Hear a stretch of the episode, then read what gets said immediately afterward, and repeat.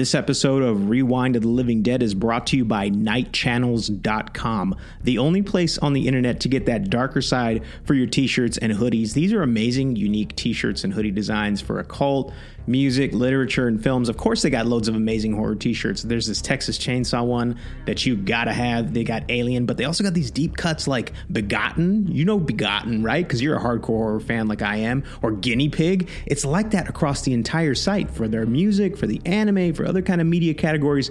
Such cool designs that you're not going to find anywhere else. Go on there. There's no way you're not going to get a t-shirt or hoodie. I guarantee you. Tons of color options. The t-shirts have two fabric options, classic 90s style, which is Gildan, or that great modern combed cotton Bella option. And the best part about all this? These are one-of-a-kind designs, and all of it has really great competitive prices. In fact, if you go there right now and you enter the code REWIND at checkout, you get 13% off. That's right, 13% off at checkout if you let them know that Rewind of the Living Dead sent you. So when you're at the next convention or concert and someone asks, "Where'd you get that shirt?" the only answer is at nightchannels.com. And be sure to visit them on Instagram at nightchannels as well. That's N-I-G-H-T channels.com. And be sure at checkout to enter the code REWIND to get your 13% off. Rewind of the Living Dead is a review show, so spoilers are ahead.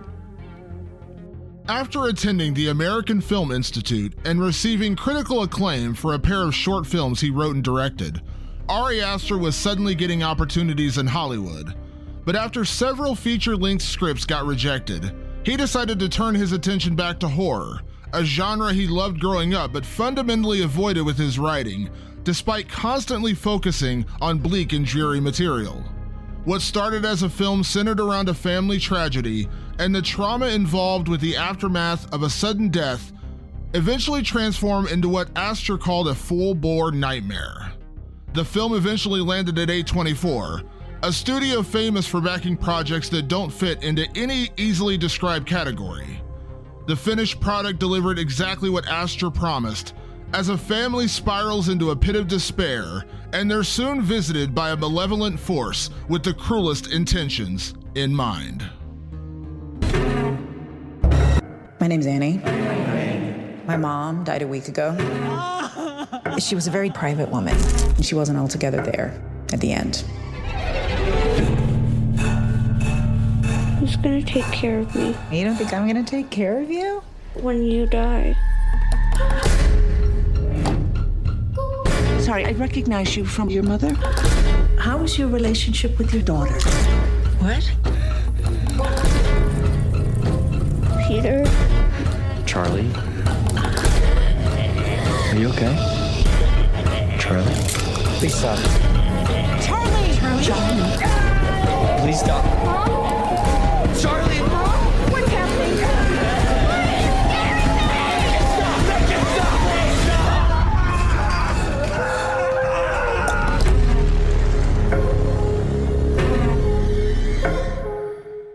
In the latest episode of Rewind of the Living Dead, we're going to stick our heads out the window and swerve to miss the roadkill as we review the 2018 film Hereditary.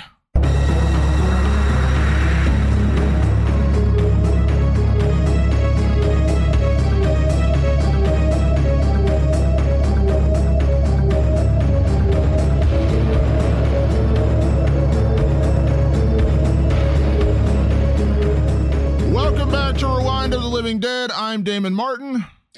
And I'm Patrick Guerra. You had to pull out the click, didn't you? Got to, Damon. We're talking about a kind of a special movie, I think, especially after you played that trailer. Hereditary, not your average horror movie. And I remember when it came out, it made quite the splash. There are certain horror films over the last, 20 years. And I mean, of course it goes beyond that, but I say 20 years as in like our adult lives, because again, I wasn't alive or around when films like Jaws or The Shining actually hit theaters, and they or Rosemary's Baby, films like that just had a huge cultural impact.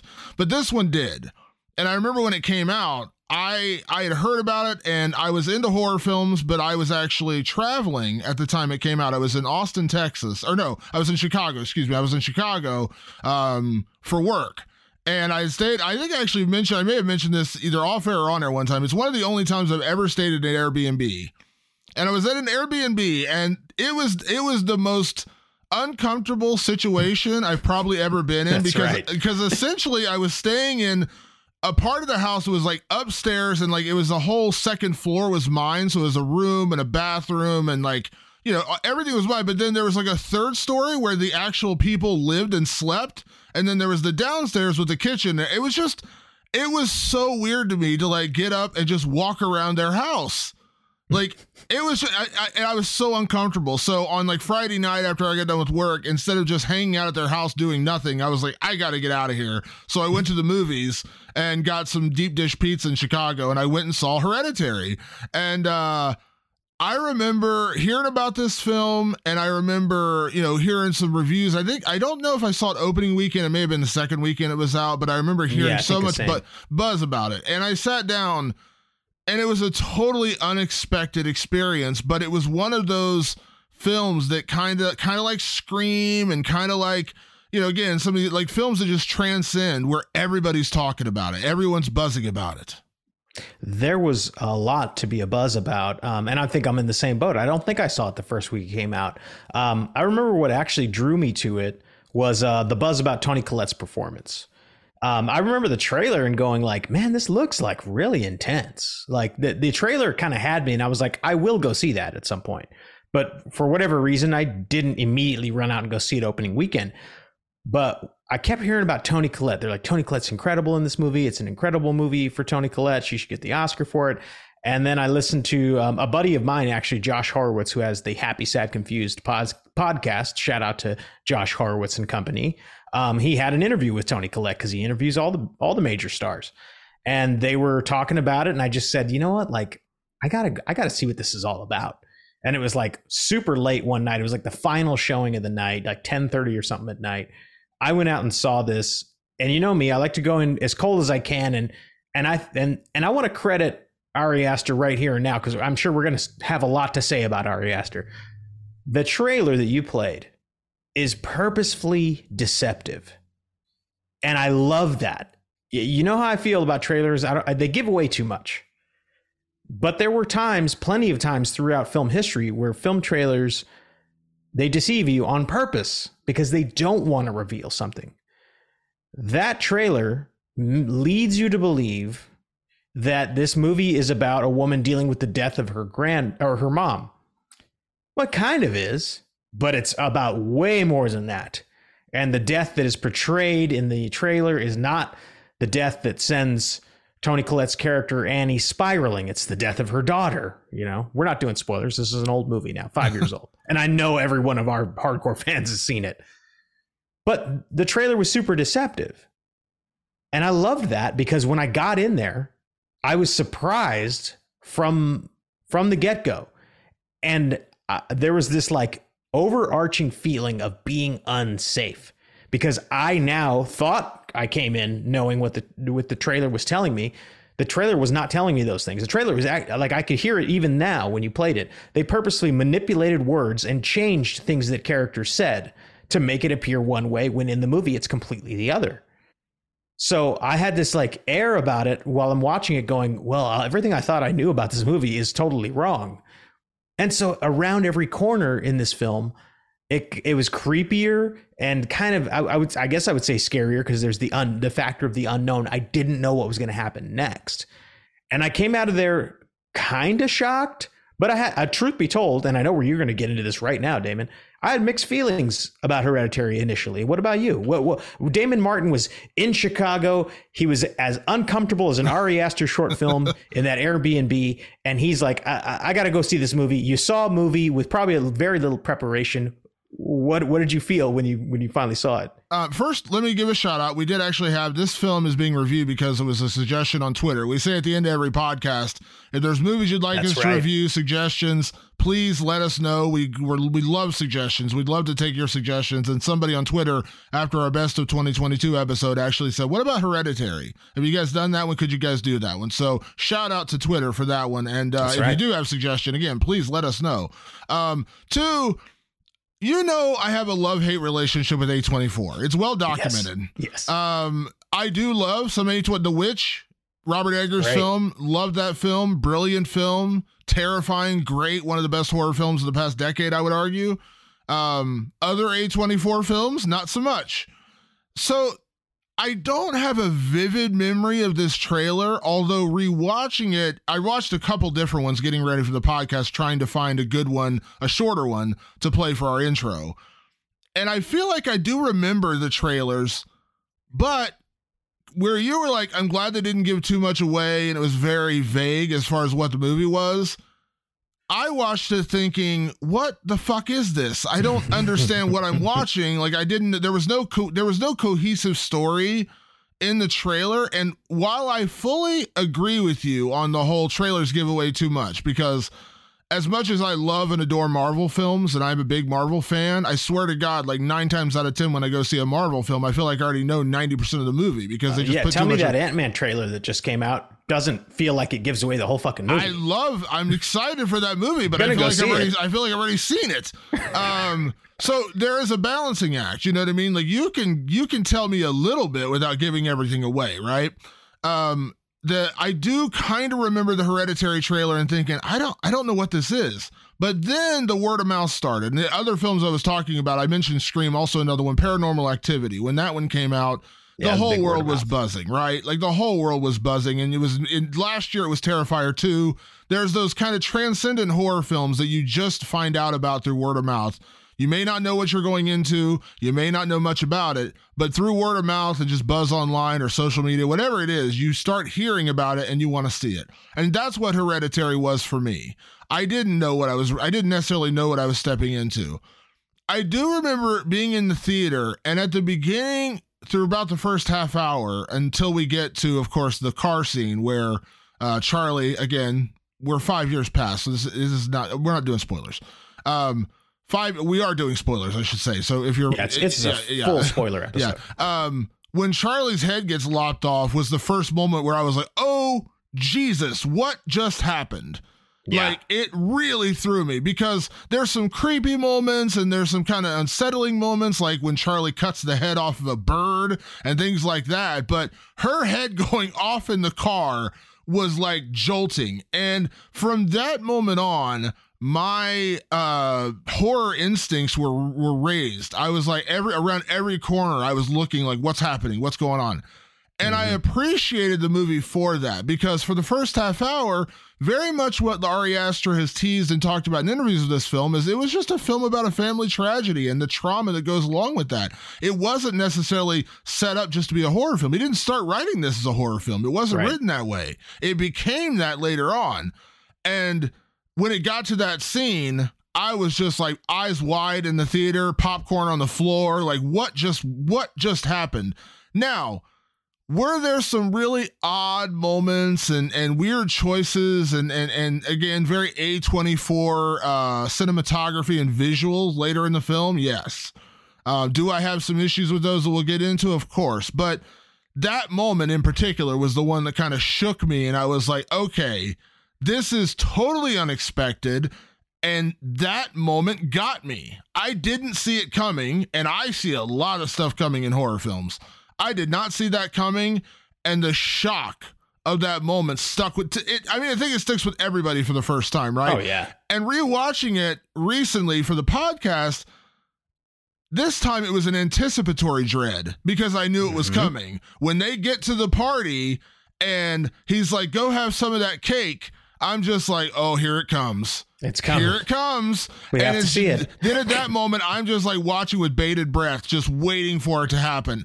Yeah. And it worked. That scene is so effective. Mm-hmm. How about like his reaction, the aftermath of the scene where he goes into complete shock, right? And he's sitting there on that dark road and like looking in the rear view mirror. Great shot, by the way, of just him, his eyes, you know, tracking up to the rearview mirror and seeing the headless body and just freaking out, and then taking his foot off the brake and putting it on the gas and driving home and just kind of slinking into bed. Like, I think, and you're right, like, I agree with everything you said, but on top of all of that, I think what makes this movie so strong, or at least in terms of reaction and dread and all of that good stuff is that Ari Aster is clearly working on a different frequency. Whether it's good or bad is completely up to debate. My point is that he doesn't approach anything the way a typical horror director would approach it, probably because he never intended to make this a horror movie. But if you've seen his short films, and I'm talking specifically about There's Something Wrong with the Johnsons. Have you seen that? I have seen it, yeah.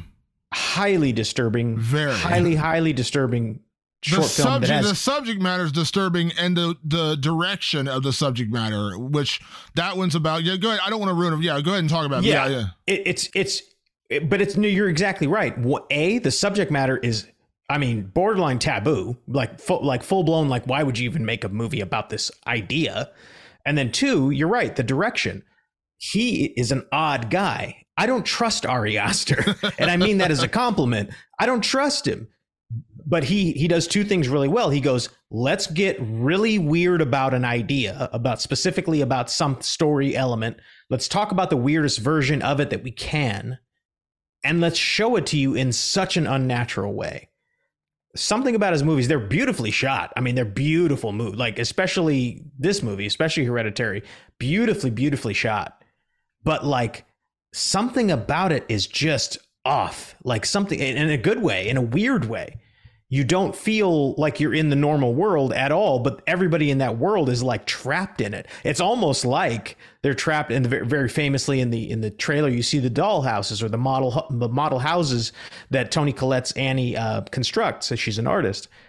You feel there's something really artificial almost about these movies, and it's super unsettling. Like, just at its bones, it's unsettling. So you, on top of this incredibly brutal subject matter of like a brother accidentally beheading his sister and then just driving home and leaving her dead body in the back of the car while he goes upstairs and does not sleep a wink. He just lays in his bed until he hears the screams of his mother.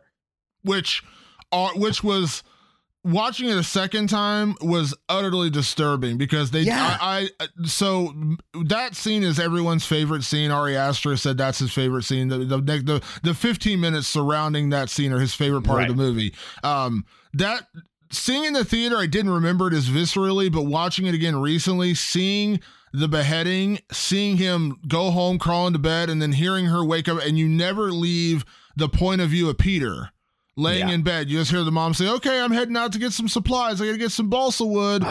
Dun, dun, dun, dun, dun, down the stairs. Dun, dun, open the door, close the door. Oh, just blood-curdling screams. The guttural scream. And I just, and then Peter like closing his eyes, like the horror of that. I didn't really remember that from the film. I remember the beheading. Everyone remembers the beheading. But I didn't really remember that. But that might actually be my favorite scene in the entire film because it's so well shot. And that, again, you're not following the mom down to the car where she finds her beheaded child. Mm-hmm. You just hear it. And it's so effective. And it's so disturbing. So disturbing. You know what it reminds me of? Like, you know, when you were a kid and you broke something and you'd kind of hide it off to the side. And then you'd be in the other room and then you'd hear your mom and she'd go, who broke this? You could hear it in the other room and you go, oh, shit. That he kind of captured that kid perspective, but for a subject matter that's far worse than I broke my mom's favorite fucking trinket. No, I broke my mom's daughter's head off completely, and it's laying on the side of the road being devoured by ants right now in the morning sun. Fuck! Whoa, dude, are you okay? No, you're not, Ari Aster. Something's very wrong with you, but. You gotta admit, crazy effective. And boy, does it fucking spiral from there. But it doesn't spiral into a horror movie. It spirals into a few different movies. That's kind of where the mixed feeling came in for me. I did like all of what kind of the aftermath of it, which is a family tragedy and how the family itself kind of splinters off. Annie and her husband, oh shit, what's his name? Annie and her husband played by Stephen? Yeah, and it's Gabriel Byrne, Steve, who I love, by the way. Gabriel Byrne is great. Gabriel Byrne's great in it, and he plays Steve, and he and Annie have this weird distance because of the death. she and Peter obviously have a big distance because of it, and they're literally avoiding each other everywhere they go. So you're seeing this family kind of fizzle and break down and rot from the inside because of what had happened to them. It makes total sense. Like, it makes sense on a very real world level, even though there's some real fucking weird otherworld shit also going on, which I remember at the time thinking to myself, like, this like real world shit and this really weird supernatural shit are kind of like muddying each other up. But I do feel different about it now. Damon, what say you? Okay, so two things. I want to ask a question first, and because I'm curious, because again, we talk about this film as kind of like in two halves. The first half, or the first point of the movie, is this family tragedy, the PTSD, if you will, the trauma they deal with in both the aftermath of Annie's mother dying and then Charlie dying. And that's very, again, there is a version of this movie where it's not a horror film. It's just a family tragedy, and the trauma dealt with that. But then we add in the supernatural elements of the demon and the possession story and things like that. Can I ask, when did you realize that, like, because we eventually get to the seance and stuff where it's pretty obvious what's going on. But at what point did you pick up on the supernatural elements of this film the first time you saw it? Not now, but like when you first saw it, was it always clear, or did it become clear later in the movie? I can't say that it became clearer as the movie went on, but it was the first time. And I think it's in the classroom when Peter is in the classroom, and then this weird, like, white kind of like I don't know how to explain, just sort of like an energy field, like, flashes past him, and then it changes him all of a sudden. That was the first time I noticed in the theater. It actually happens earlier. I noticed that in this recent viewing, it happens earlier with Charlie, where that happens to her, and then she kind of just in a trance-like state walks up into the treehouse, and then I realized, oh, there are actually these large footprints in the mud that she's following, and I only picked that up on this viewing. But anyway, this white, that sort of white weird energy wave that hit him, I was like, now that's definitely not a mistake. That was intentionally put in there. That is weird. And it made him change. In that moment, he kind of changed a little bit. So I was like, what are we dealing with? That was the first kind of sniff I had that something was not normal. So I had an idea something weird was going on pretty much from right after Charlie's death, if I remember correctly, but I still wasn't totally sure. And I think it was when she runs into Joan and she's like talking about the seance that I knew something was really weird going on. Mm-hmm. And by the end of the film, when we're talking about the demon, King Demon of Paimon, and the possession and Charlie and Peter and the weird cult and everything, it didn't confuse me. I got it at that moment, of course. Like, when you see it at the end, it's not like a film like, let's say, Men, where it ends and you're like, what in the hell? What was it? It made sense what they were doing. They were possessing a human body with the demon King Paimon, which is actually a real demon, or should I say a demon from real theology, not saying I actually believe in Paimon. So I got it all there, but there was still there was a lot of confusion in that moment where I was like, it felt muddy. Now, rewatching it, it's weird to say this. The film was far less scary the second time around. I didn't really get scared a lot. There was a couple moments that still worked. Again, the beheading didn't work, but again, there was that anticipatory dread because I knew it was coming, and so that still that still counts as fear to me. And the scene, I'm not ruining our best scary moments, but there's a couple things later in the movie that were pretty scary. But the film lost that a lot in the second viewing. Now, it's not to say it's not a good scary movie. I'm not saying that. I'm just saying, like, it lost a lot of that. But do you remember the first time you saw Fight Club, and you remember at the end when it was revealed that Tyler Durden, I'm sorry, spoilers for people who haven't seen Fight Club for 20 years ago.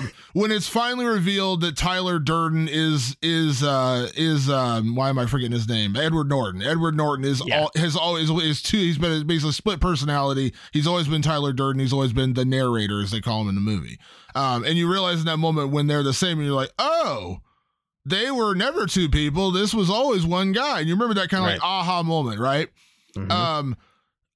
There's a lot of little things peppered throughout the first 45 minutes to an hour of Hereditary that I 100% admit I didn't catch on the first viewing. The 100%. Symbol, the demon symbol, the pillow, the foot mat didn't catch me at first. when she said my mother made these, like, it didn't even click in my head, like, oh, she knew her mother. Like, again, I know it sounds stupid, I didn't pick up on that, but mm-hmm. upon a second viewing, it's like, oh, she knew her mother, there was a connection. Of course, we saw it later in the film. That's when I got it in the theater, when she opened the book and you saw the, when she opened up the boxes and you see the foot, the, what do you call it, the welcome mats. Yep. And then you see the, then I put two and two together. But in this time viewing, I figured it out right away. I enjoyed it more on the second viewing as a story, mm-hmm. if that makes sense, because I saw all the little indications that there was something nefarious happening to this family, from the mother, from Charlie. It all started to come together in a much more cohesive way. So this is kind of, and it's a compliment and a complaint. It's a compliment that seeing it on a second time actually made me like it a little bit more, mm-hmm. because I understood more of it. But at the same time, it kind of made me angry, because when I left the theater the first time, I liked it, but it still left me with that kind of like, I'm not totally sure what happened. I'm not totally sure where these things were going. I'm not totally sold on these moments. And that kind of left me hollow in a way. So it's a weird experience. One thing I want to read real quick, and this should have been the tagline for the film. When Ari Aster was out pitching this to studios, he said one of the ways he pitched this story to executives, and this to me is the film, and it's brilliant. I wish I was as good as this when he says this. He said, it's a story about a long-lived possession ritual told from the perspective of the sacrificial lamb. Fantastic. That it encapsulates the entire film so beautifully. It's you are the virgin being sacrificed, to the gods. Yet the entire film centers around the virgin who doesn't know she's the virgin who's going to be sacrificed. That little phrase, when I read that, I was like, boom, makes perfect sense. Yeah, he's a super sharp guy. I've actually listened to a great podcast with him and David Eggers, like they were interviewing each other. I want to say it was the DGA podcast. The Directors Guild has their own podcast. And I want to say it was the two of them interviewing each other, talking about it. Really sharp guy, really strange guy, as you can tell by the films that he makes. I 100% agree with you on a lot of that stuff. You can only watch Hereditary once and get that experience. On the second viewing, you get a completely new experience, a completely different one. Whether that's intentional on Ari Aster's part or not, I'm not sure. But I also, knowing how odd and how meticulous and really strange he is, I'm almost sure that was his intention. Is the first time you watch this, it's going to be a horror movie. The second time you watch this, it's going to be a kind of a whodunit, mystery, and you're going to see all the puzzle pieces and see how they all come together. Some people might be frustrated by that idea because they go, look, dude, like, make the movie make sense the first time around. Because I remember talking about it with a couple of my buddies and going, yeah, like, I don't know. Like, I feel weird about that movie. Like, it was freaky as fuck, but I'm kind of confused about, all the different things. Well, on the second viewing, it is a whole different movie. Yep. It is not as scary as it was the first time around. There's the anticipatory dread. There's the uncomfortable angles and discussions and tricks that he uses that are really effective, but it's not scary anymore. Now I'm seeing the plot of this group of people, these harbingers of Paimon, and I realized something on this viewing that, like, kind of blew my mind. I think this might be the first movie I can think about where the villain is long dead and their plans are coming to fruition before your eyes. The villain is Ellen, the mother of Annie. We attend her funeral at the top of the movie. That's the first thing we do, is we see that she's completely gone and dead. But she has laid this entire plan out to bring Paimon back. She's the head of this cult, the cult of Paimon, whatever they're called. I can't remember the exact name. I'm watching her plan unfold against her victims without her ever being in the movie, without her ever being a part of the movie. There's one moment, and it freaked me the fuck out the first time I saw it, where Annie looks into the shadows and she thinks she sees her mom standing in the dark. Yeah. Great imagery. Incredible. Like, brought me back to being a kid, sitting in the dark thinking I can see something in the corner. Like the way that was constructed was to perfection, really. Like Ari Aster really knows how to craft those moments. But that's probably the only little hint that you got of it, and happens so early in the movie, you just assume that Annie's like, you know, kind of freaking out because her mom died. But you get all these little hints. She goes to the support group and she talks about how she basically hated her mom. Even at the wake, she's talking about how her mom was a distant and quiet person, and it seemed like she was so private to the point that no one could really even get closer, and she was clearly making Annie miserable. And then it starts to unfold more and more and more. And I thought to myself, I don't think I've ever seen a movie like this. Damon, have you ever seen a movie where the villain is not in the movie? Yeah, it's interesting. And now that you say that, it's true, because, yeah, the villain is not in this movie, and it's just the plans of the villain are unraveling throughout the movie. And one thing, again, I say this on the show all the time, and I know that, you know, to bring it back to kind of our, you know, our parts in this podcast, Patrick, you know, typically we've talked about in the past that you are a much bigger fan of the art film, so to speak. And definitely. I'm, you know, more fan of the straightforward kind of horror film, however you want to say it. Now, not getting too far off the subject, we've had this discussion off air about how I have a weird passion love for David Lynch films, and he might be weirder than any of the art films you enjoy, but yet somehow I enjoy David Lynch. That being said, I've talked about it many times in this podcast, and you've talked about it as well. Sometimes when I keep bringing up Men because it's an A24 film, but one of my biggest complaints is when I have to have the film explained to me afterwards, when it doesn't make enough sense in the moment. Now, to be fair, when Hereditary was over, even on the first viewing, I got it. I understood it. I didn't need it explained to me.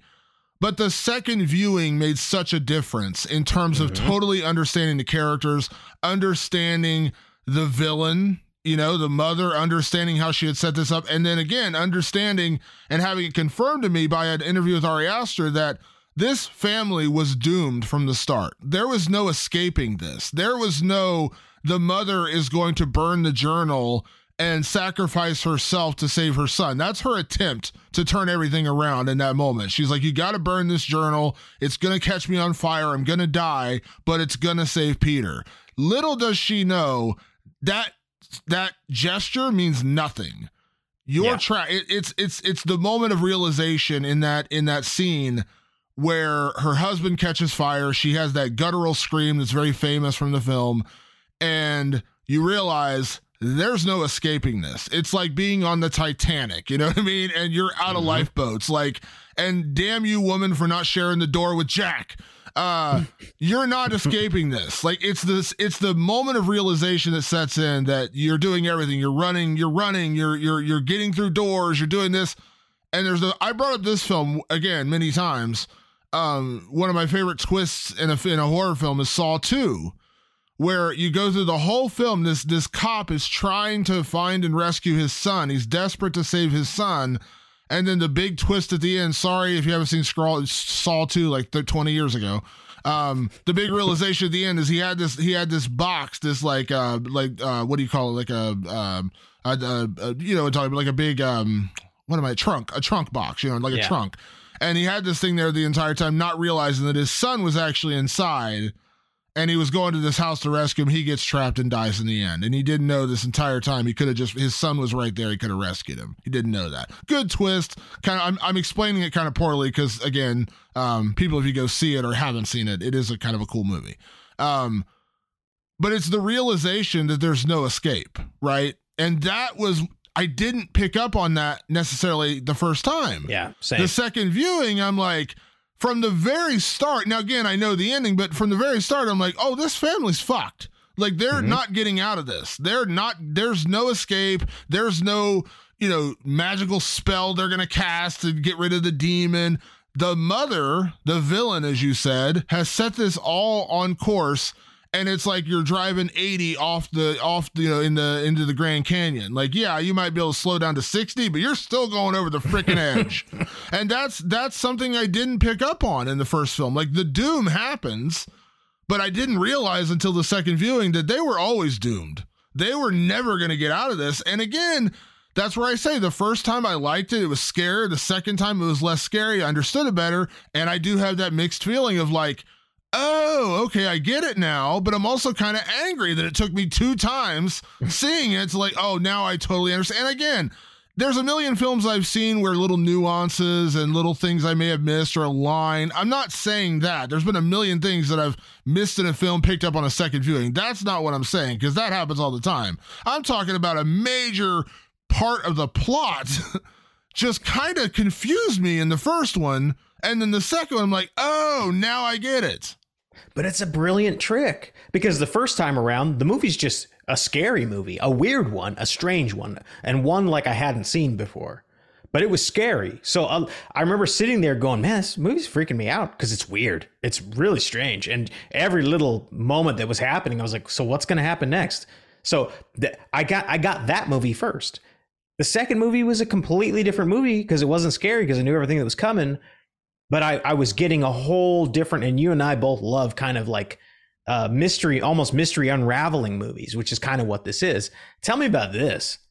You and I both have a deep love for Ann Dowd, who plays, here I go again. Joan, yes. We love Ann Dowd. She's a great actor. When she steps into the picture on your second viewing, you already know what her plan is.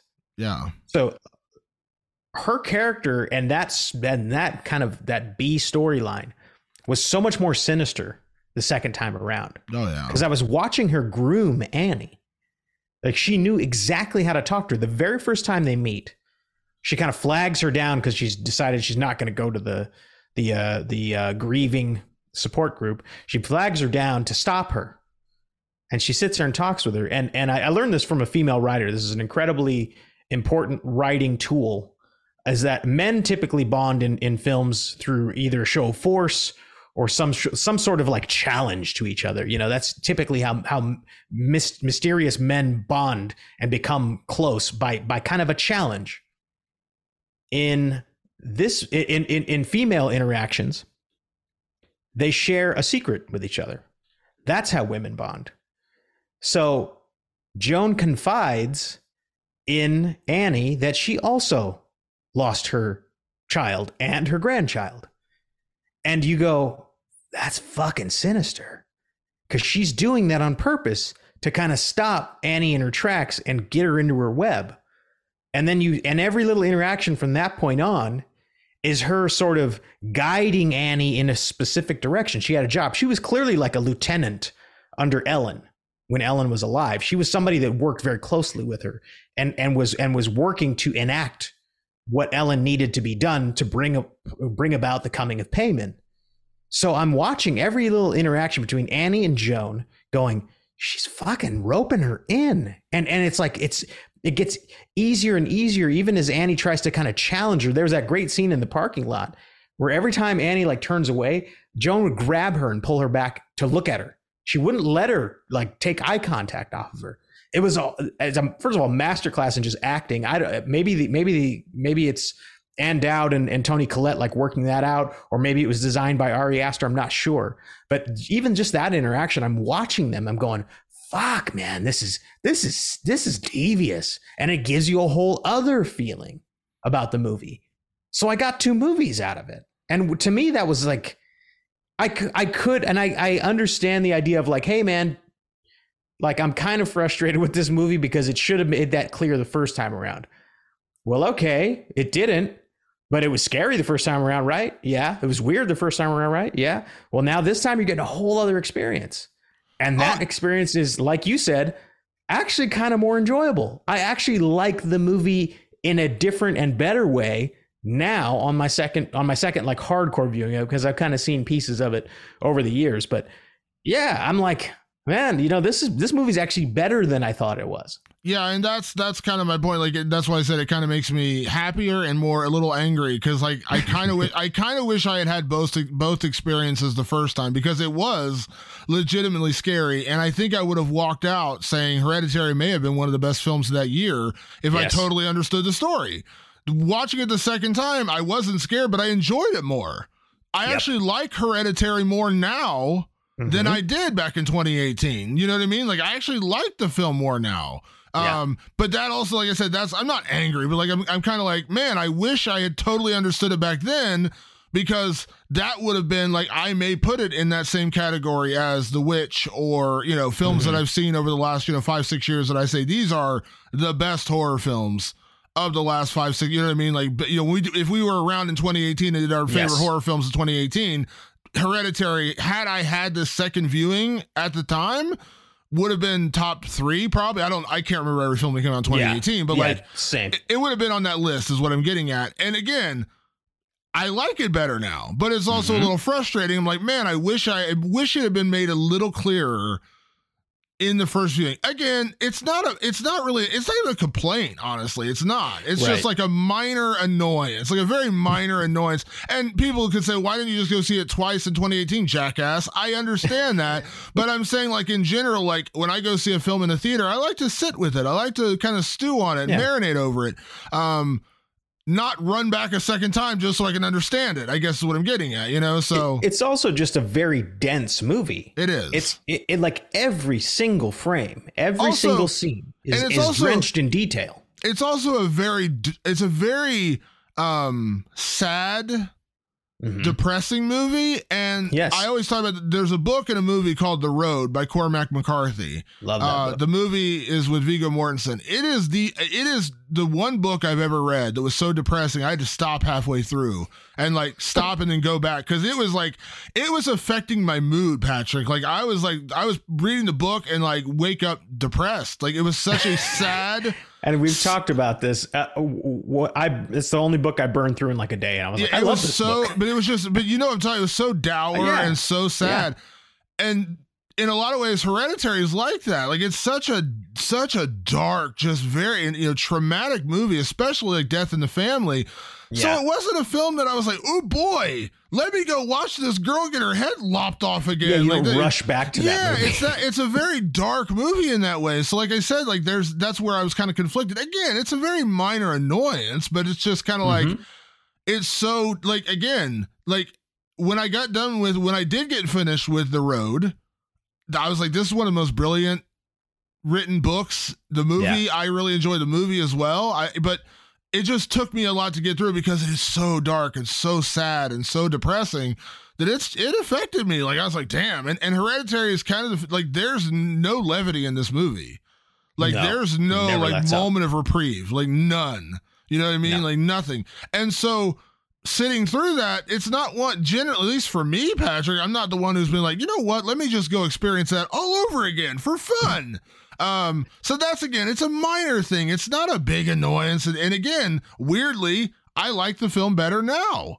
We got a lot of categories to get into tonight. We got some new ones to throw at you. This is kind of debut for a couple new categories. So Patrick, as we kick off categories for Hereditary, let's kick things off as we always do with Best Performance. This is a very small film, and I always say this.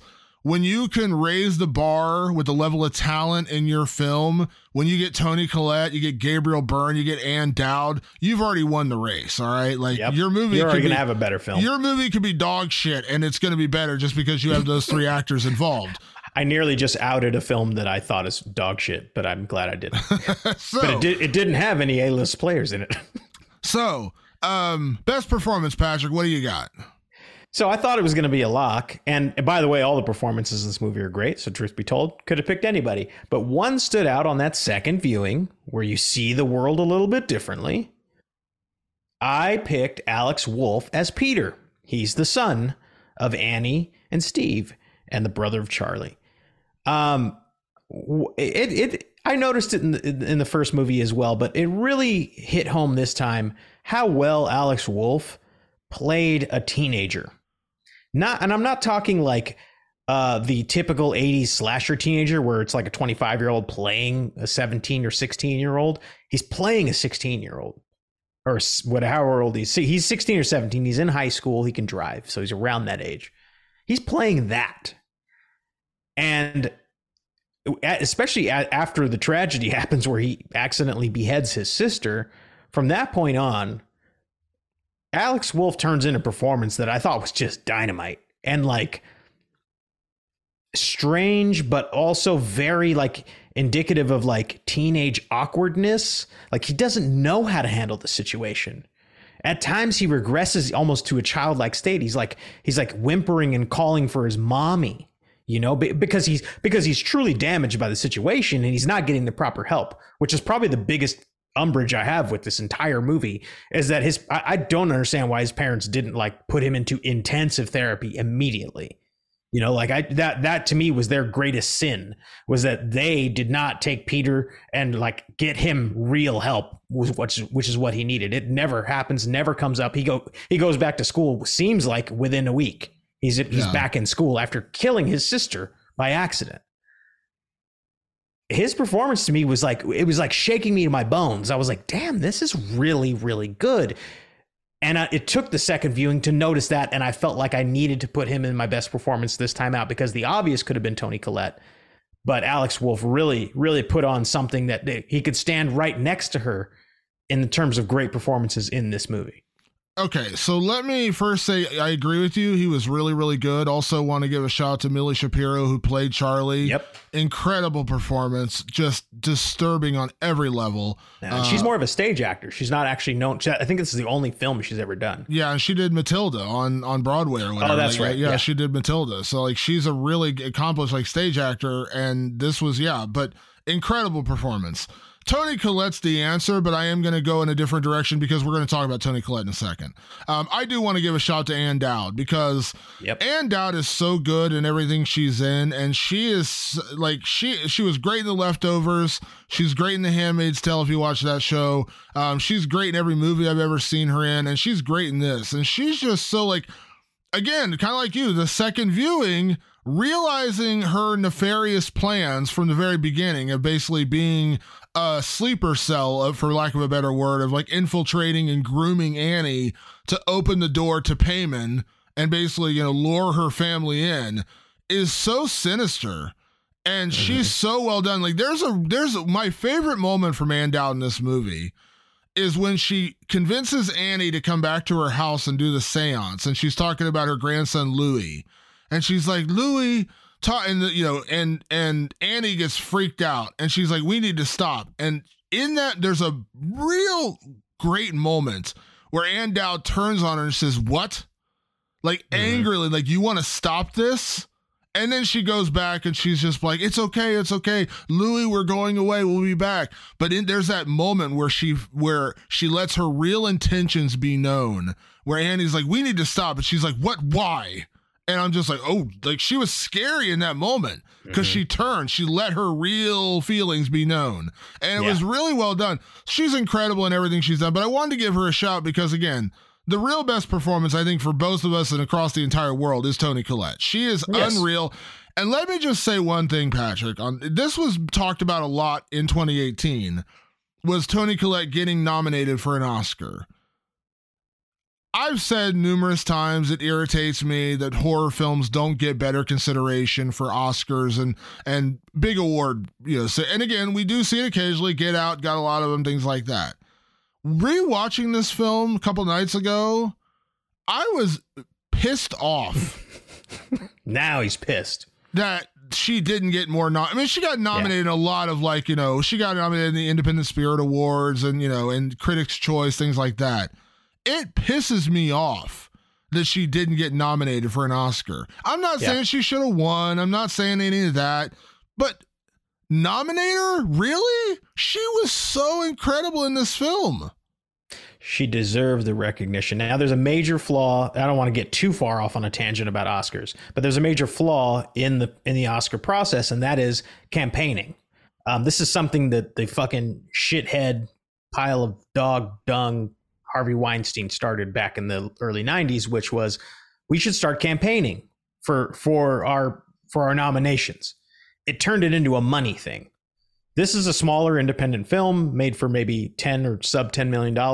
So I could be completely wrong about that because I didn't do my research. It was $12 million. Okay. $12 million bucks, still very low for the production that was put together to perfection. So you don't have a budget to turn around and start walking around Hollywood, buying up billboards, buying up magazine ads. That's how people get nominated for things. This production did not have that money. A24 had no sort of bread to do that. to go, well, you know, let's do a campaign for Toni Collette. Really unfortunate, because it is a performance for the ages. That's not an exaggeration. There's a shirt out there that says, "Give Toni Collette the Oscar, you cowards." They're talking about Hereditary. And those people may not even necessarily be horror people. They're just like, we know that what we saw here was an actor at their height doing something that most actors dream of doing, like transcending the art form and putting together something that was truly like bone chillingly good. Let me throw out a couple Oscars here for you. First off, Best Director, which is kind of crazy in this one. The Best Director in 2018, there was one guy who got directed, or who got hold on, let me just make let's see if I'm getting this right. Director I don't have a problem with. Alfonso Cuarón got it for Rome. Spike Lee. Pavel Pawlikowski for Cold War, Yorgos Lanthimos for Favorite, and Adam McKay for Vice. I have a bit of an issue with Vice. That movie wasn't very good. Best Actress. Okay, so I'm okay Ari Aster didn't necessarily get nominated. I'm okay with that. But he certainly could have. I mean, compare that to Vice, right? Now, it's better than Vice for sure. Best Actress. Olivia Colman got it for The Favourite. I didn't really care for that movie, but Olivia Colman's a great actor. I'm not going to knock her for that. And she was great in that movie. Yeah.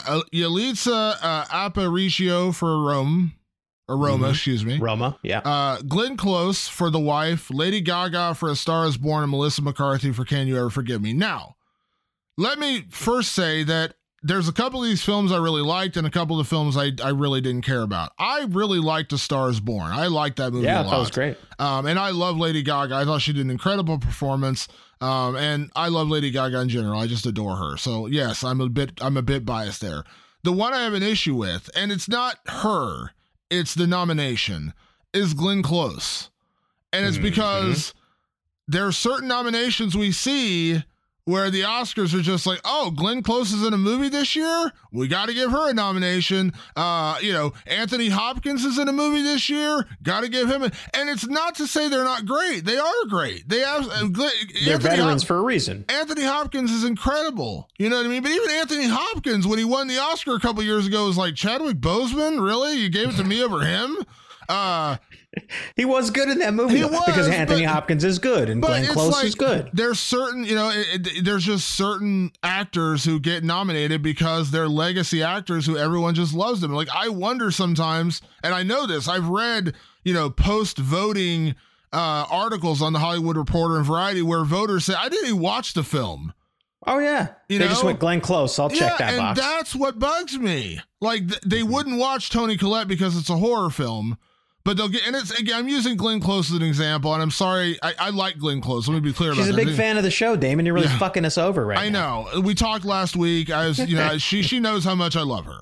But I'm just saying, like, it's like that. You know what I mean? It's like there's certain actors or directors or whatever who get nominated more for name than performance. And I'm not saying she wasn't good in that film. I'm just saying, like, that one, that was the one that stood out to me. I'm like, really?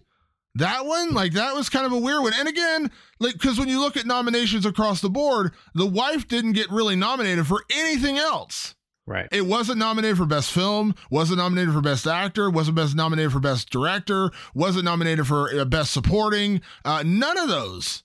Mm-hmm. It was just her. So to me, that's like screaming that you gave her a nomination because her name's Glenn Close. It's a good movie. I've seen it. I saw all those movies. It was a good year, actually. And Can You Ever Forgive Me, by the way? One of my all-time favorite movies. I fucking love that movie. So I don't even necessarily even have a problem with those nominations. But I go, you had room for another one. And how did Toni Collette not get in there? That's the point. Is that it's just their performances like this come around. Like she might have just spent all her energy on that performance and been tapped out afterwards and been like, I don't know if I can even do a movie after this. Like, I need a break because I pulled from things that I should never have pulled from to get the performance that I got. And it shows on screen. It's there. I'm very proud of what I did. It's a shame that it doesn't have, a place in the history books on that level. But at the end of the day, truth be told, as the people feel, and many people feel, Toni Collette was the greatest performance that year, and it was in a horror movie, and that transcends horror fans. Not just horror fans say it, everybody says it, that Toni Collette in Hereditary is as good as a performance can get. It should go in a history book of all the great performances in film ever. There needs to be a page for Toni Collette in Hereditary. It's case closed. I feel like every 10 years or so, at the end of like a decade, we need to have a retroactive Academy Awards. And they don't necessarily take awards away from anybody, but they also give like honorary, because like Goodfellas won one Oscar for Joe Pesci for best. That movie should have cleaned up. That should have won best film, best director, best act, everything. It should have cleaned up that year, and it got like one award. You know what I mean? Like Heat from Michael Mann got nominated for nothing. I think it got like one for maybe cinematography or something. Yeah. Really? Like Robert De Niro and Al Pacino, and I mean, none Damon. Of them, like none. Damon Pig got no nominations at all. Yeah, anywhere. I mean, it's an incredible movie that got zero nominations. There's a lot of instances like that where you look back on the Oscars and you're like, really? That one and that didn't even get nominated, or that one and that didn't get nominated, or that got nominated and didn't win? We should have a retroactive Oscars like every 10 years where you just go back and like correct the mistakes of the past. And again, I'm not saying you take away awards necessarily, but you can give out like a couple of honorary, like here's your best director award, Martin Scorsese for Goodfellas, because the retroactive award. Yeah. To quote the great movie The Hangover, we fucked up. That should be the award. I'm just saying. So Toni Collette, here's an Oscar because you deserved it for that film. Let's talk about favorite character, because there are a lot of characters in this movie. There aren't a lot of characters in this movie, actually. Yeah. It's a very small movie. Who is your favorite character in Hereditary? It should come as no surprise. My favorite character was Joan, played by Ann Dowd, because you and I have the biggest actor crush on Ann Dowd. I'm going to let you on some inside baseball, folks. Like, we even created a character in a script that we worked on.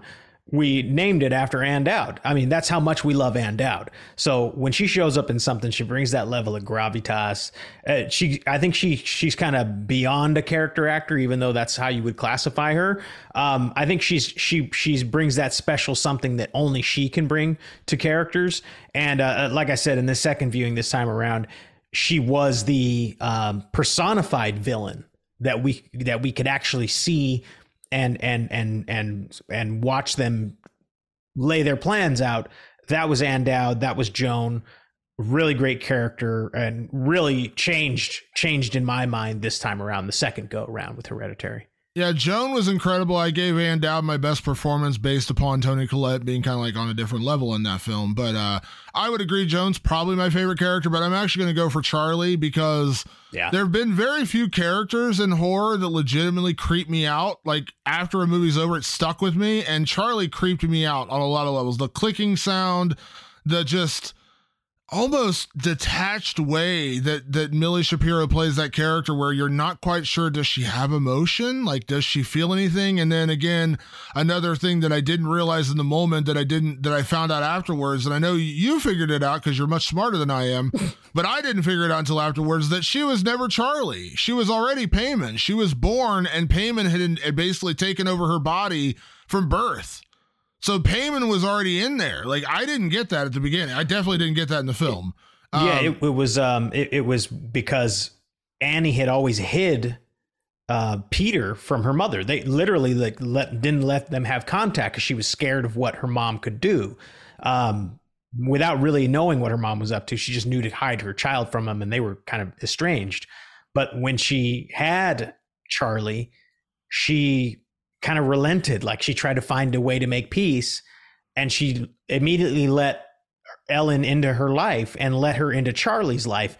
And she says it in the movie, Ellen completely took over. Like, she basically took Charlie from Annie and raised her and groomed her, and because she needed that fresh vehicle for Paimon to live in, but it was the wrong kind of vehicle.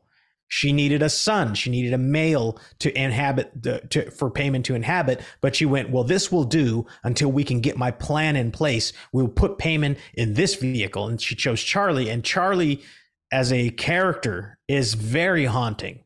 It's a very Millie Shapiro really did something with that character.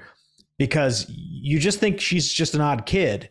No, she's a demon deity trapped in a kid's body, like helping along the process, helping along. Like she's kind of in half in both worlds. She's not always Paimon, but when is needed, that little white energy wave wipes across her and she can flip into becoming Paimon again. It's wild. And it takes the second viewing to really pick it up. In that film, the first time, I didn't know that Paimon was always there. I just thought she was being groomed to become the vessel for Paimon. That's what I thought in the first viewing. And then when she died, they switched it over to Peter. That's the way I took it. I didn't know that Paimon had already inhabited Charlie in the first viewing. Obviously, the second viewing, I picked up on it. And I read interviews and I got it. But anyways. And in that second viewing, you realize that they're pushing all of the events. There's the symbol on the actual telephone pole. You know, it was a marked place. The plan was always in place for him to swerve. There's that dead carcass in the road is there on purpose for him to swerve, for him to behead her. They need a beheading as part of the ritual that's shown throughout the movie. All the little clues are there. They become so much clearer in that second viewing. I was like, oh shit, it's all here. Yeah. And again, but Charlie was just so unbelievably creepy. And now, like, maybe my viewing, like, because like I viewed Charlie as a tragic figure the first time around, because I'm like, oh my God, this is so sad. Like this little girl, you know, lost her life, you know, sticking her head out a window and gets beheaded by a teller. I couldn't think of a much more horrific way to die. On second viewing, I'm kind of like, well, I don't feel nearly as bad knowing that like she was already inhabited by this demon and her life wasn't going to get any better. But now it also makes sense why she was so damn creepy and why she was cutting the heads off of birds and, you know, making these little weird statues of talismans, you know, as basically a sacrifice to Paimon.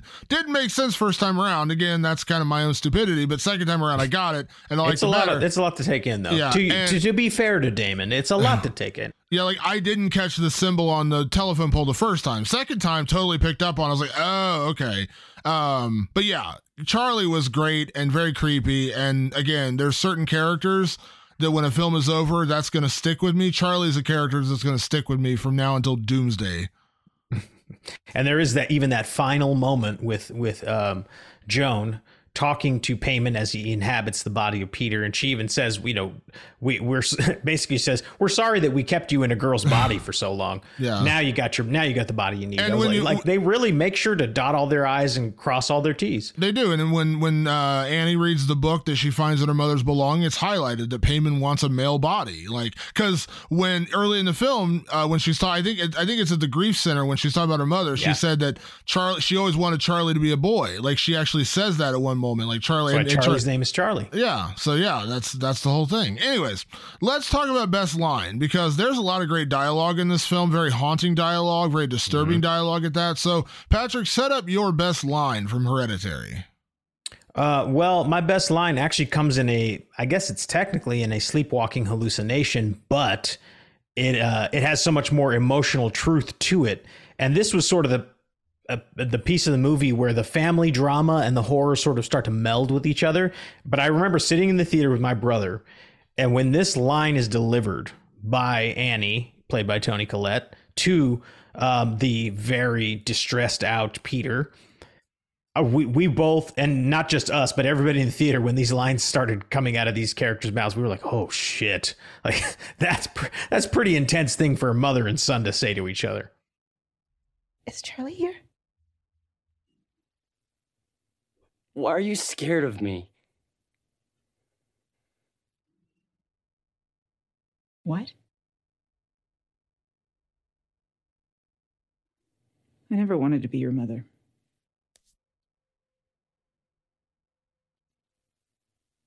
Why? I was scared. I didn't feel like a mother. But she pressured me. Then why did you have me? It wasn't my fault. I tried to stop it. How? I tried to have a miscarriage. How? However I could. I did everything they told me not to do, but it didn't work. I'm happy it didn't work. You tried to kill me. You tried to kill me. Why did you try to kill me? I did. I was trying to save you. Why did you try to kill me? That scene is so disturbing. It's fucked up just listening to it. It's a fucked up scene. Yeah. And it's just one of those scenes. And now, of course, hearing her dialogue and what she's saying, she had this instinct that she was trying to stop what her mom was doing, you know, like, and there was a scene where she talked about waking up in the middle of the night with matches and her kids covered in paint thinner because she was going to burn them down. That sounds super fucked up the first time around. You hear it, you realize the second time around, she was trying to stop her mom's plan, but she couldn't do it. Yeah, and this was all, one thing I read from Ari Aster is this was all inevitable. Like, you know, like we talked about earlier, this was all going to happen. Doomed. Like, there was no escaping this. So yeah, it's very dark. So my favorite line comes just a little bit before that, actually, after Charlie's death, and they have the really uncomfortable family dinner together. Ooh. And Steve makes dinner, and they're trying to sit down and have a meal together, and then Annie just snaps and loses her shit. And this delivery, this dialogue was so brilliant, but also it reminded me of every family dinner I ever had as a child, because inevitably my mom and dad ended up yelling at each other or yelling at me somehow. So this was my favorite line from Hereditary, from that very, very uncomfortable family dinner. Yeah, fine, release me. Just say it. Just fucking say it. Don't you swear at me, you little shit. Don't you ever raise your voice at me. I am your mother. Do you understand? All I do is worry and slave and defend you. And all I get back is that fucking face on your face. So full of disdain and resentment and always so annoyed. Well, now your sister is dead. And I know you miss her. And I know it was an accident. And I know you're in pain. And I wish I could take that away for you. I wish I could shield you from the knowledge that you did what you did. But your sister is dead. She is gone forever. And what a waste. If it could have maybe brought us together or something. If you could have just said, I'm sorry, or faced up to what happened, maybe then we could do something with this. But you can't take responsibility for anything. So now I can't accept. And I can't forgive. Because nobody admits anything they've done. Every family dinner I ever had growing up. I remember sitting in the theater going, geez, this reminds me of, like, you know, every Thursday night at my house. My favorite line in the favorite line is when she says, you just look at me with that fucking face on your face. And it reminded me of that line from the movie Chef with Jon Favreau, where he's flipping out on the food critic and he goes, you just shit on my shit. Like, you're so angry you can't quite put sentences together, so you're just cursing for the sake of She's like, you put that fucking face on your face.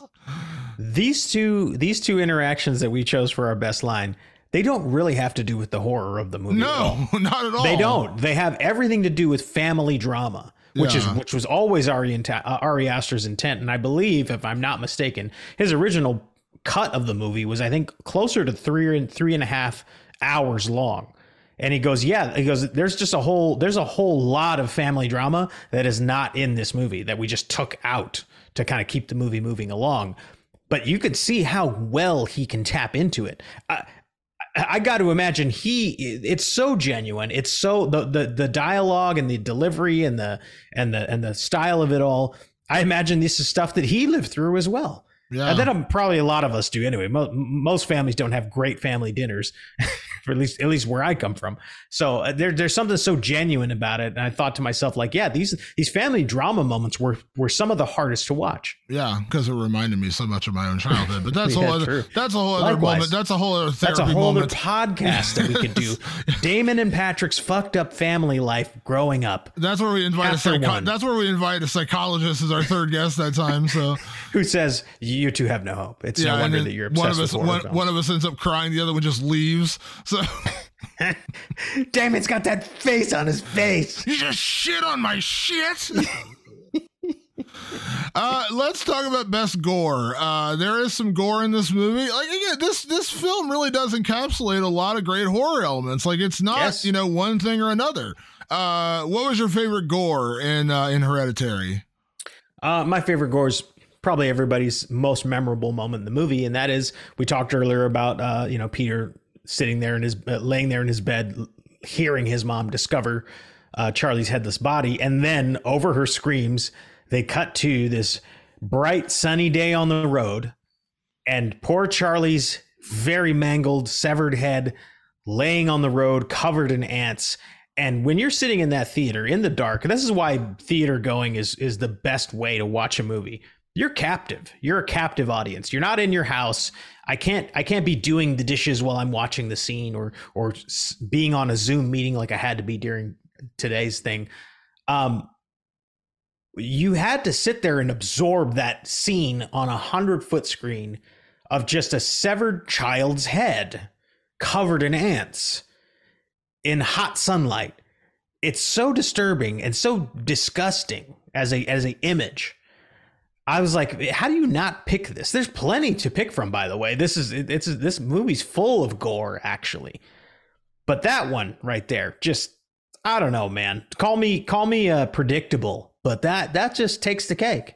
They also leave the camera on the severed head for an uncomfortably long amount of time. Like, I always remember one of my favorite films, not just horror films, just films in general, of all time, is Seven. And one of the really cool moments, like, you don't fully understand what's happening, is, of course, the famous, like, what's in the box? And they never show you Gwyneth Paltrow's severed head. They just hint at it and the blood, and you figure out what happened. And you're like, oh my God. Right. Imagine if they just spent 5 minutes just, like, centered in on Gwyneth Paltrow's severed head. Like, that's what this is. Like, you're like, oh my God. Like, it's this child's head been decapitated and there's ants covering. Oh, my God. And you've got to sit there in this dark theater with about 60 other weirdos. In the bright sunlight, by the way. Let's also, it's not in the dark. No shadow play. Yeah. You see everything. Yeah. And I'm told, or I read, that the original beheading scene, it's all practical effects. And I guess the original beheading scene was far gorier, like how they shot it, and they actually cut it back. So it's somewhere on some reel somewhere is Charlie actually getting beheaded is far more graphic and disgusting than what we see in the movie. Never mind just having to stay on her severed head for like 30 seconds, which is an eternity when you're sitting in a theater with a bunch of strangers to just have to stare at for quite a long time. I mean, it's one of those images that just stays with you. There was a real story from like 2004 where a guy was driving home and his friend leaned out the car to vomit and he hit a telephone pole and his friend's head got decapitated. He didn't realize it, drove home, went home, and then it was like he fell asleep in the car and somebody saw it and freaked out, and then they discovered that his friend had been decapitated. This is like 2004. And Ari Aster was asked about this and denied it had anything to do with his scene. But I am curious. Here's the sick, twisted, demented mind that you're working with here, Patrick. Is there like a Mythbusters episode where they determine how fast you have to be going to behead someone going out of a car? Am I wrong for wanting to know that knowledge? Not that I'm planning on decapitating out of the backseat of my car. I'm just curious, like, how fast do you actually have to be going with blunt force trauma to the head that you actually rip their head off? I'm serious. Like, I'm curious, like, how fast, like, because there's got to be like a scientific study of like how fast you just smashing their head or like, killing them by just blunt force trauma is one thing. What does it take to actually decapitate a person? Email Mythbusters and see what they say. I mean, you never know. They could do it. They get their little ballistic, bust or whatever, and just figure it out. They can recreate the whole scene for you. Like, can they do like a fucked up Mythbusters and answer that question for me? Am I wrong? I want to know. No, everybody wants to know. Yeah. Everybody's asking these hard questions. That's for sure. Now, by the way, all side note, I did read that Ari Aster actually admitted that, yes, he did use that. Oh, he did admit that. Okay. Yes. Okay. Yes. That's how I read it. Okay.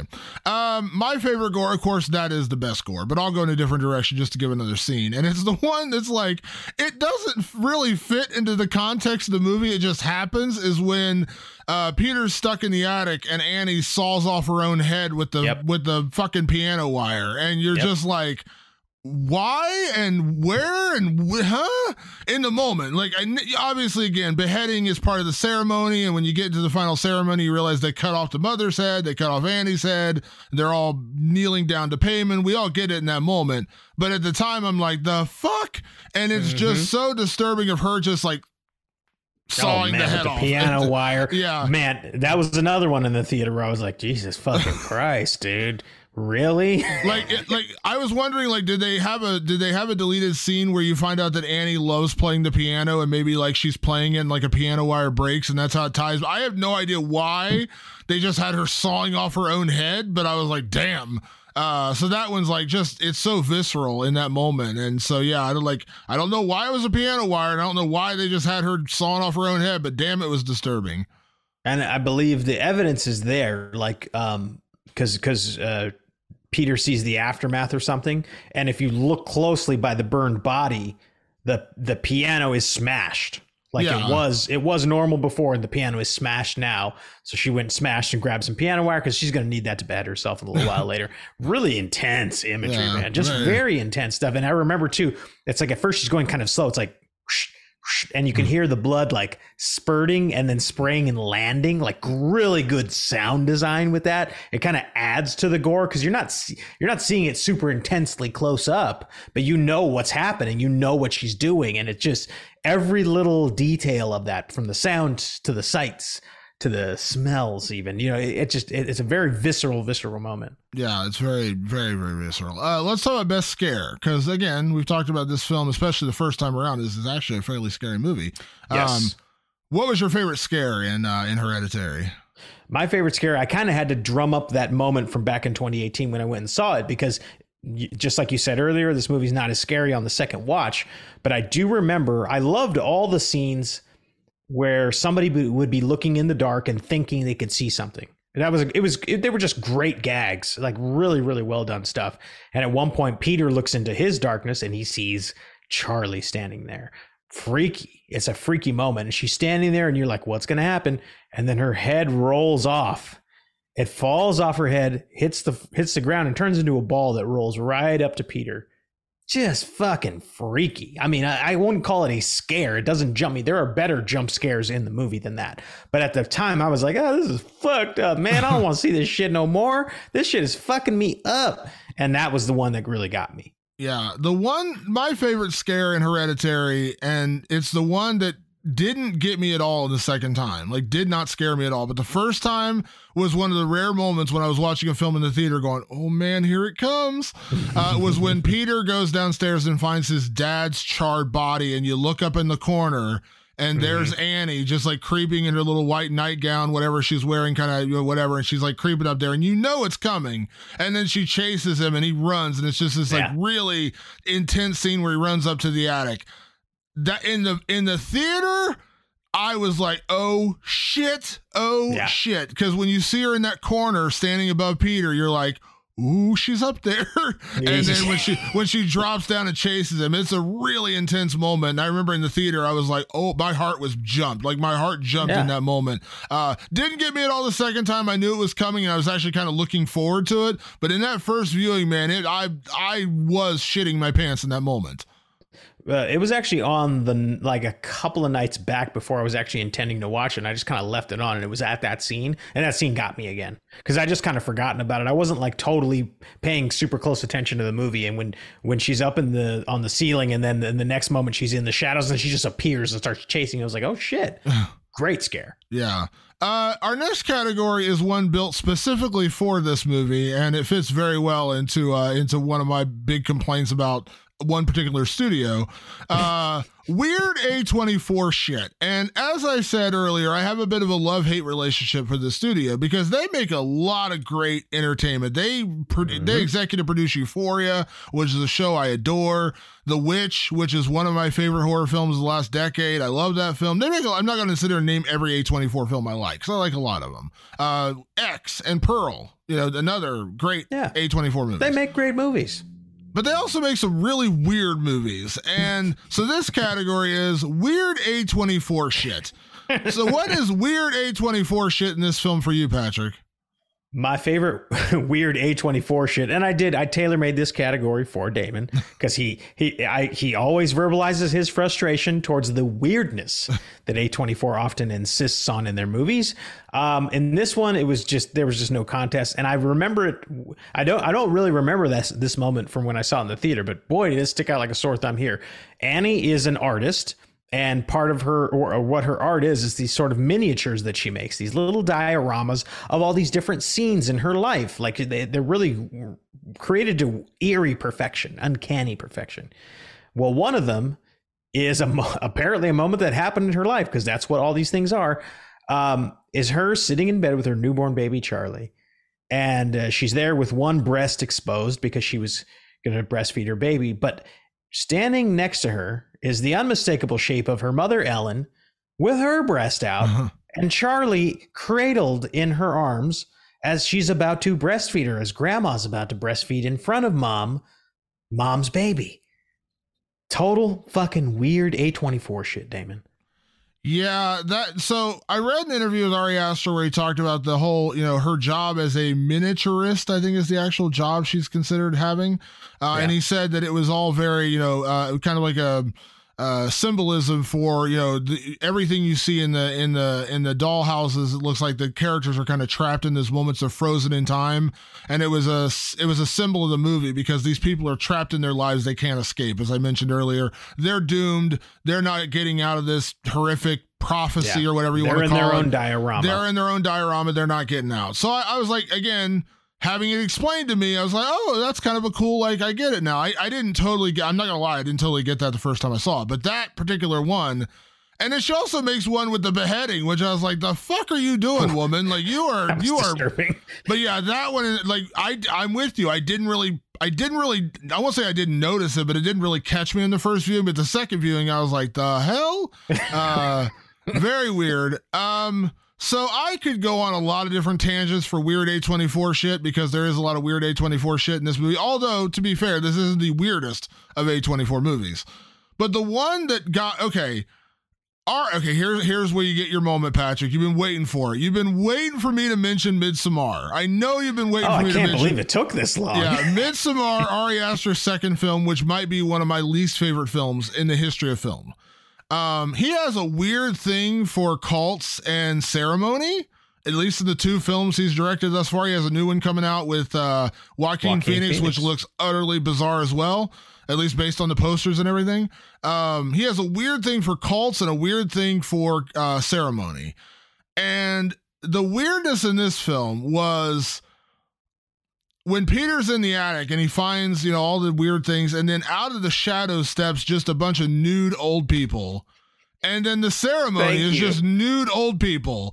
Now, I understand if you look into weird ceremonies and rituals, and there are a lot of sexual rituals, and there are a lot of weird rituals where there is nudity involved. And again, I'm not against...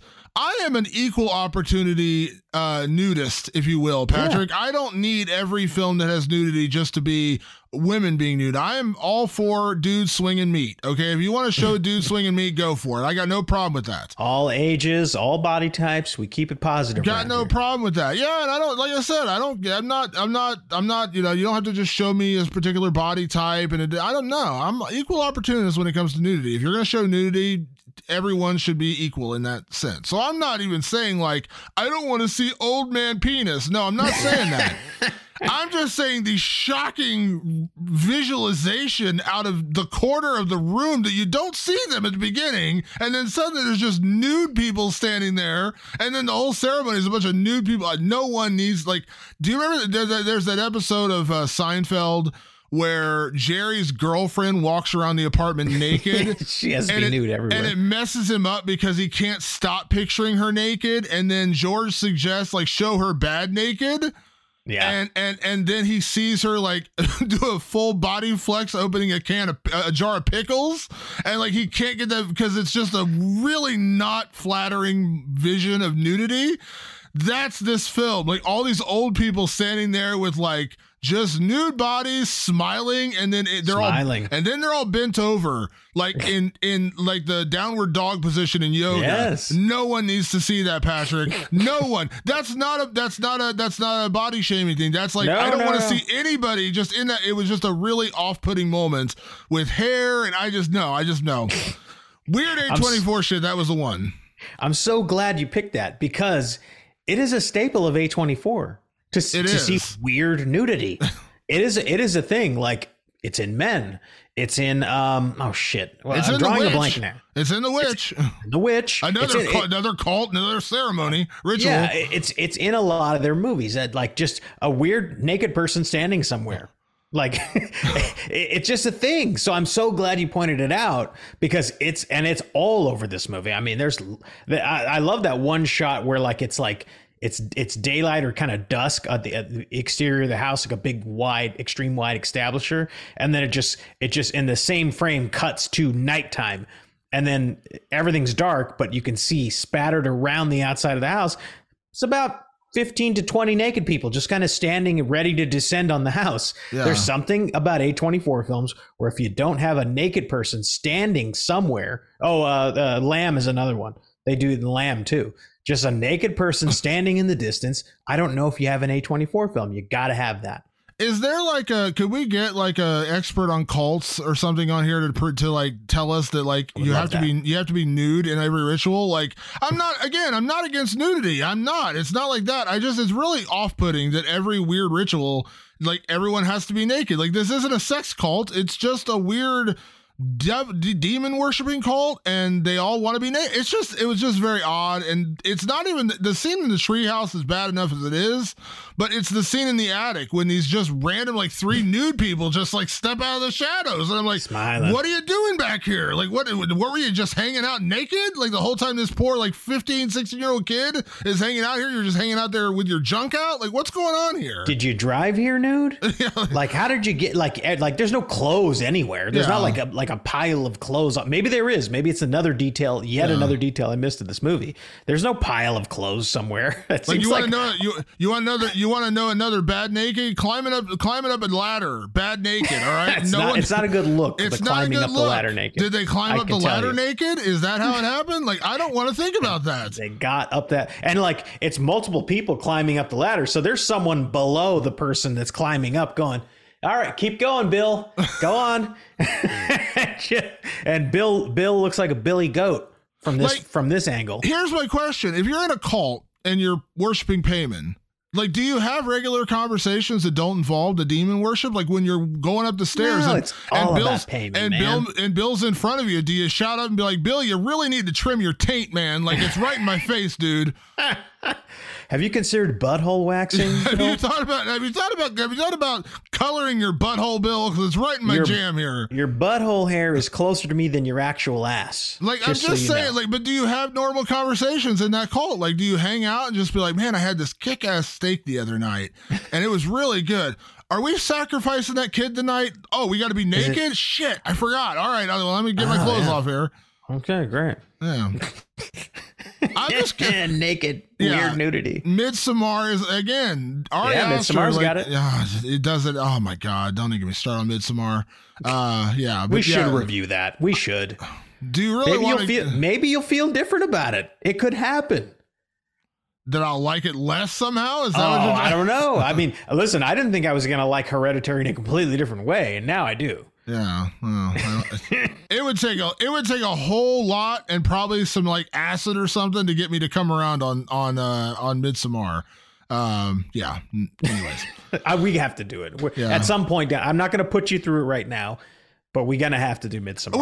We have a very diverse listening audience out there, and I'm not asking you to identify yourselves or anything, but if you are a member of a cult or you know someone in a cult, can you ask, can you answer that question, or is nudity required? I'm just curious. When you do your rituals, do you have to be naked? Because it just seems odd to me. Don't you get cold, like, ever? Like, you know what I mean? Like, there's always a fire. It's an A24 movie. Somebody's going to be set to fire at some point. Just say it, yeah. All right. We're going to stand by Gabriel Byrne's corpse and warm up our nude flesh. Yeah, he's still smoking, pal. Yeah. Just kind of go back your taint up to Gabriel Byrne's charred corpse. Yeah, there we go. Couple new categories. Let's talk about best family horror. When we mean family horror, we're not talking about family-friendly horror. This ain't a Casper discussion, folks.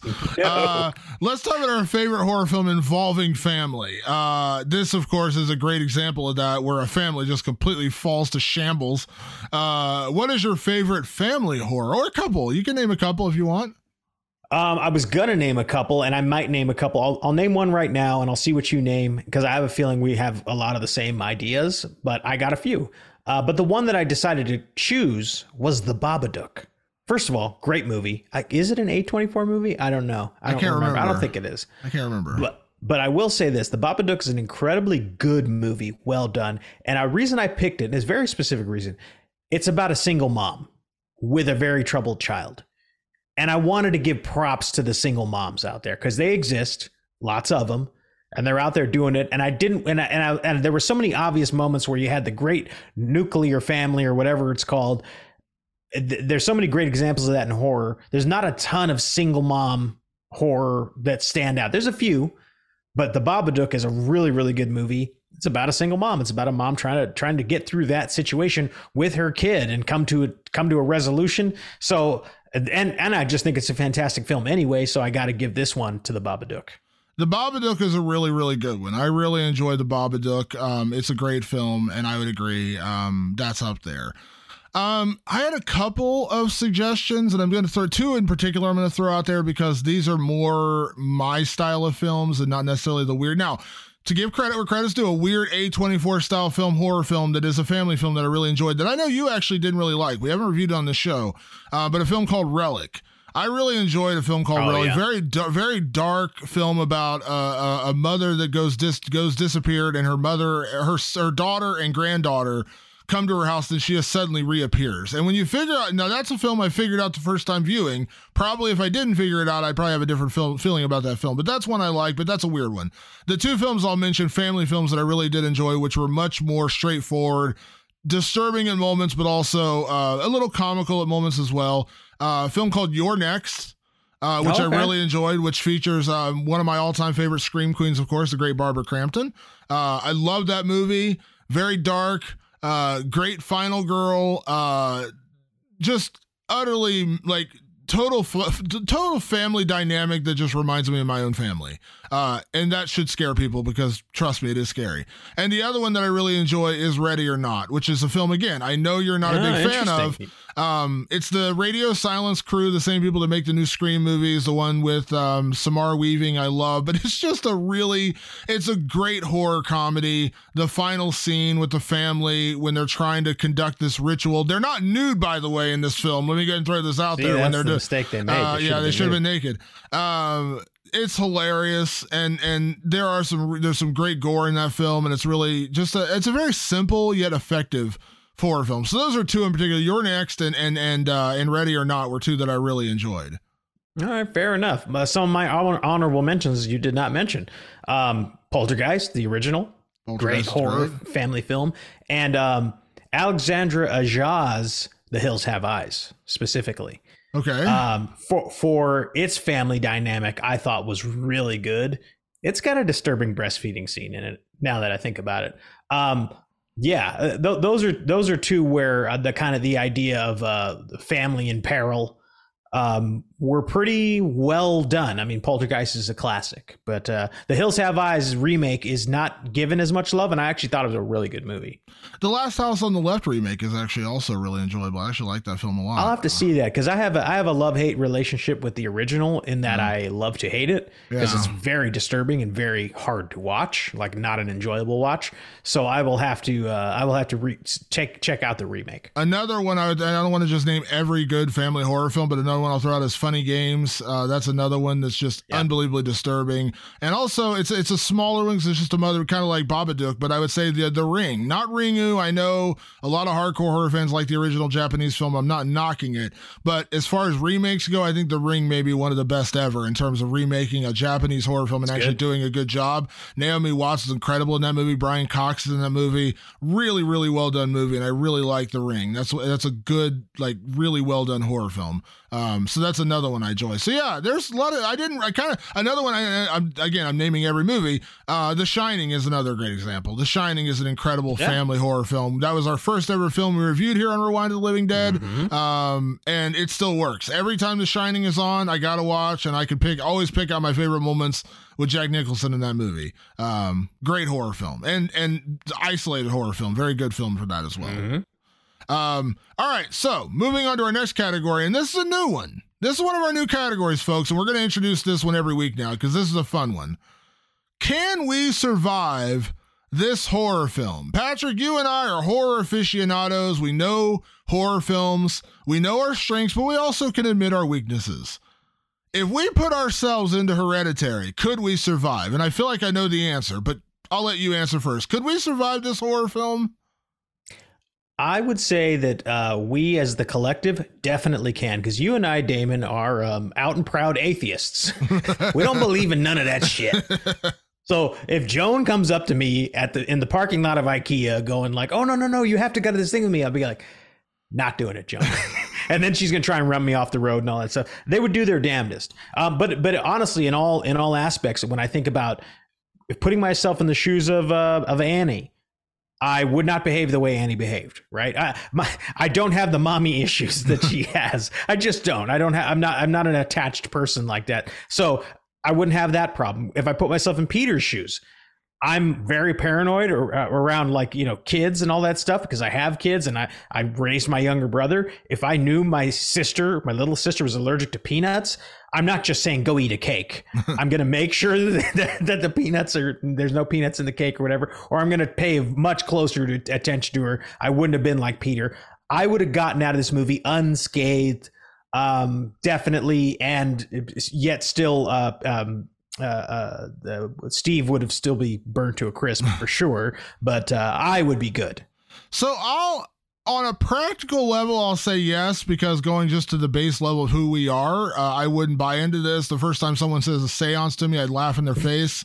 You wouldn't get me with that. And even if I went to the seance, the cup started moving, I would just be like, all right, this is stupid. Like, I'm leaving. Gotta go. I'll be this way. Where's your Ouija board that you're going to convince me someone's saying yes or no?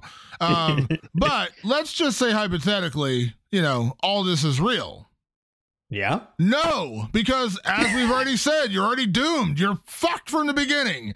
So that's where I say, no, we wouldn't escape, because based on what Ari Aster is saying about this film, there was no escape. One of us would have had a piano wire around our neck, sawing the bastard off. That's all I'm saying. So in practical reality, you and I would get nowhere near this, because neither one of us believe in it. But hypothetically, if it's real and this is actually happening in the movie, we're both screwed, because there's no escape. If you're Uncle Patrick and I'm Cousin Damon, we're just two more nude sacrifices at the end of the altar, is all I'm saying. Like, we're not making out of this thing. The only way we have hope is if we are way in on the Paimon worship and we're one of the nude people kneeling at the end. That's the only way you're surviving this. So in theory, unless we're, Uncle Patrick and Cousin Damon, we're not making out of this thing alive, unless we are just like full on go Paimon. I'm Team Paimon. Let's go Paimon. I could also do that. I'm also all in on like Team Paimon. I could do that for sure. Like, be like, oh, we need to like worship this ancient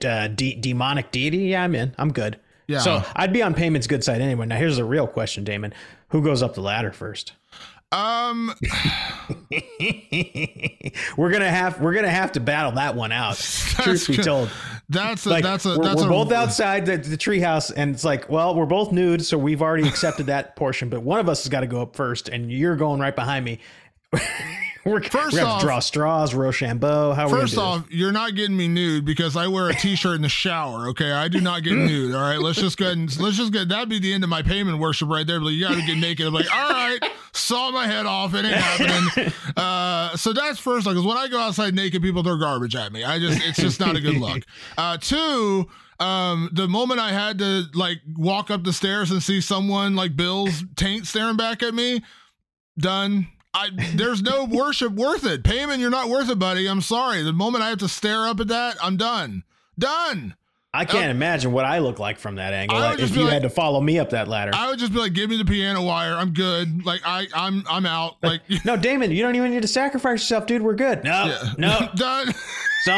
I'm sawing my neck. You just got to come upstairs, and we're good. And then Paimon takes care of everything. I can't unsee it. Listen, I haven't trimmed in a few weeks. Okay, like just relax. Okay, we'll trim after the Paimon ceremony. I'm out. I'd be like, Paimon, see you, buddy. I'm good. Are there any? I'd be like looking up in the book real quick. Like, are there any demons that don't require you to be naked?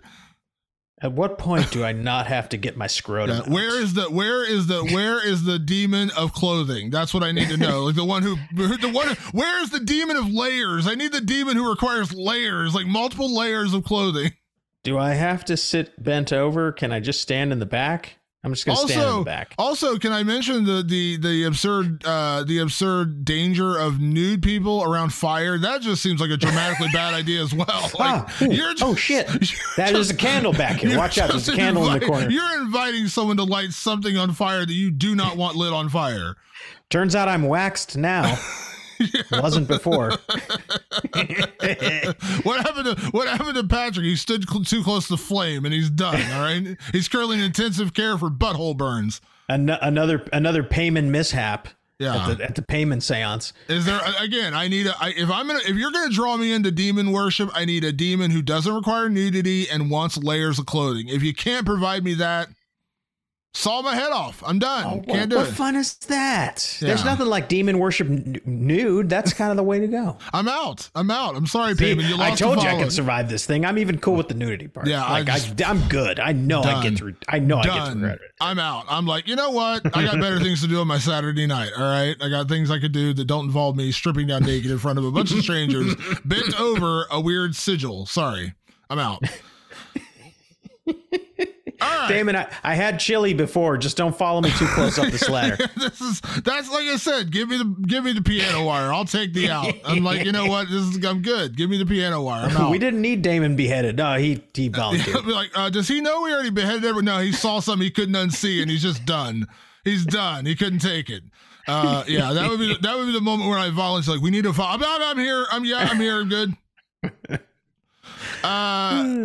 Okay, Patrick, the most important category of all, is it scary? So Hereditary, is it scary? It is. Now, the first time you watch Hereditary, it's scary on a good old classic scary level. There's things that go bump in the night. There's things in the dark. There's evil. There's demons. There's beheading. There's nudity that's weird and awkward. It's a scary movie the first time you watch it. The second time you watch it, no, it's not as scary, but it's disturbing as all get out. Both viewings, no matter what. This is a 100% yes. This is a scary movie. So it's weird because I would imagine everyone listening to this episode has seen Hereditary. So they're going to know that when I say this, it's kind of a weird answer, which is the first time you see it, it's fucking terrifying. Mm-hmm. This film scared me on every level the first time I saw it, from Gabriel Byrne's character just suddenly getting caught on fire, to the beheading, to, the final scene with Paimon, to Charlie's beheading. The whole thing freaked me out. There was a lot of good scary moments. So 100%. Now, as I said earlier, second time, not nearly as scary, but I actually like the film better.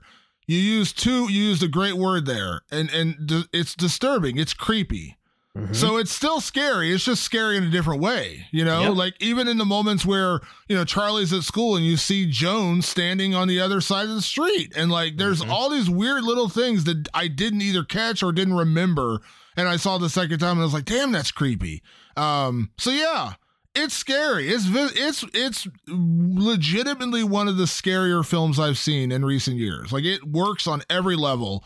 And again, what I like about it is I like the film better on the second viewing, even though it wasn't nearly as scary to me. I still like it, still scary in a different way, just not nearly as scary as the first time you see it. But I liked it better in this. It's a weird film like that.